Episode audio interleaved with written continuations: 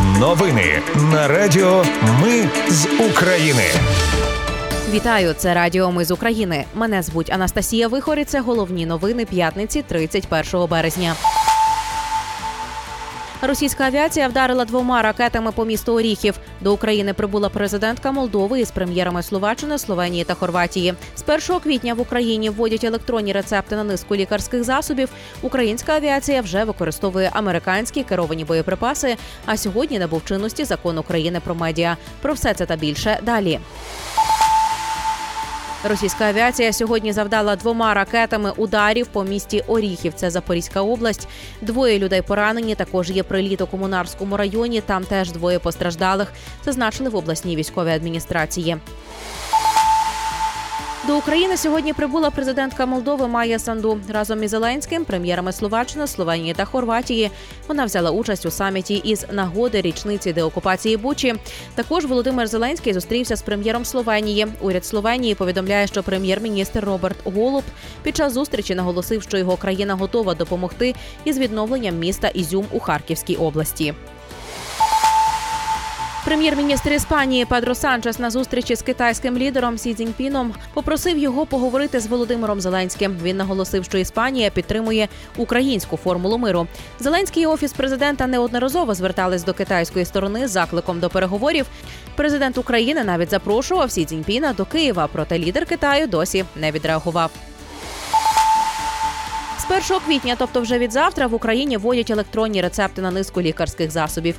Їх можна буде отримати не тільки за паперовим, а й за електронним рецептом. Через цю новину в деяких містах вишикувалися величезні черги з людей, які хочуть встигнути придбати ліки без рецепта. З 1 квітня українці зможуть пред'являти електронний рецепт для купівлі рецептурних лікарських засобів, як і паперовий. Однак перелік рецептурних препаратів додатково не розширювали. Тобто Міністерство охорони здоров'я не розширює перелік рецептурних препаратів а вводить на рецептурні препарати додатковий цифровий інструмент, електронний рецепт для контролю. Паперовий рецепт, який діяв на рецептурні препарати, діятиме й надалі з огляду на те, що в Україні війна і можливі відключення електроенергії та інші форс-мажори.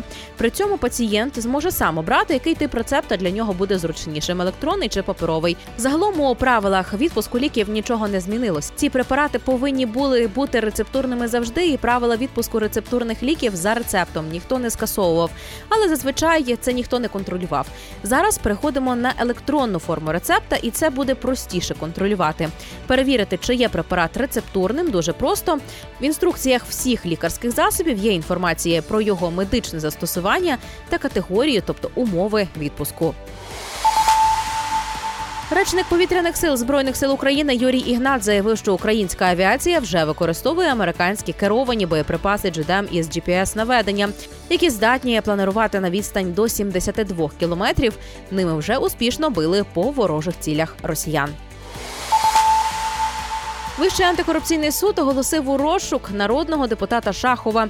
Його звинувачують у недекларуванні майна на 88 мільйонів гривень. Продовж семи місяців Шахов не з'являвся в суд і не надав жодних документів, які підтверджували, що він не може прибути на засідання.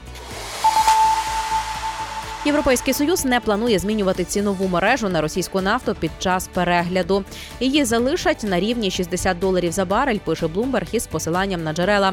Єврокомісія вважає, що така цінова мережа і так ефективно обмежує доходи Кремля і не впливає на світовий нафтовий ринок. Також там заявили, що більшість країн Великої Сімки, нібито також не готові знижувати ціну на російську нафту. Сьогодні набув чинності закон України про медіа. Тепер державної мови на телебаченні стане більше. Мінімальна частка зросте із 75% до 90%. Закон суттєво розширює повноваження Нацради з питань телебачення і радіомовлення, зокрема регулятор, реєструватиме онлайн видання та друковані медіа. Ще закон запроваджує новий тип відносин між медіа та держорганами. Це співрегулювання. А також ухвалення цього закону є однією з вимог для вступу України до Євросоюзу. Комісію Міністерства культури та інформаційної політики з приймання передачі державного майна Києво-Печерської лаври знову не пустили на територію заповідника. Про це повідомляє Інтерфакс Україна. Перед приїздом комісії в УПЦ МП закликали не піддаватись на провокації спеціально підготовлених осіб із числа радикалів. Директорка департаменту культурної спадщини Мінкультури Мар'яна Томін заявила, що комісія звернеться до поліції, а також подасть позов до суду щодо усунення перешкод користування майном. За її словами, з понеділка, тобто 3 квітня, комісія здійснить всі необхідні юридичні дії та дочекається рішення суду для подальшого розвитку подій. Самопроголошений президент Білорусі Олександр Лукашенко сьогодні виголошував звернення, говорив про Україну, миротворчість у своєму зверненні до народу. Також заговорив про можливість розміщення російської стратегічної ядерної зброї на білоруській території. Про це повідомляє Європейська Правда з посиланням на Белта. У зверненні Лукашенко спершу нагадав домовленість із президентом Росії Путіним розмістити у Білорусі тактичну ядерну зброю. Для чого заявив він, уся інфраструктура створена й готова. Він додав, що ядерна зброя в Білорусі. Росія, на його думку, змусить всіх заокеанських яструбів та їхніх сателітів рахуватися із білоруським народом, якщо іншої мови не розуміють. Минулого тижня президент Росії нагадаю заявив, що у Білорусі до липня розмістять тактичну ядерну зброю і порівняв власні ядерні плани з розміщенням США своєї зброї в Європі.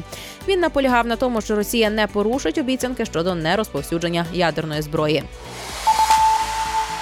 Для учнів молодшої та середньої школи проведуть радіодиктант від пса патрона з безпечної поведінки, змінами та нерозірваними боєприпасами.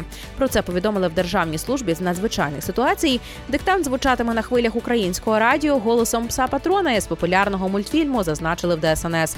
Проведуть диктант 4 квітня о 15-й. За 20 хвилин до початку в ефірі обговорюватимуть тему забруднення України мінами та вибухонебезпечними предметами, а також нагадають правила безпечної поведінки. Слухати диктант можна в прямому ефірі українського радіо на fm частоті вашого міста або на сайті, або в застосунку Суспільне радіо. Додатку Дія у трансляції Ютуб та Фейсбук. Організатори просять юних учасників не лише писати диктант, а й робити фото та публікувати в соцмережах із хештегом Спільно диктант. Наразі це всі новини. Мене звуть Анастасія Вихор. Нагадаю, українці, ми незламні. Радіо ми з України перемагаємо разом.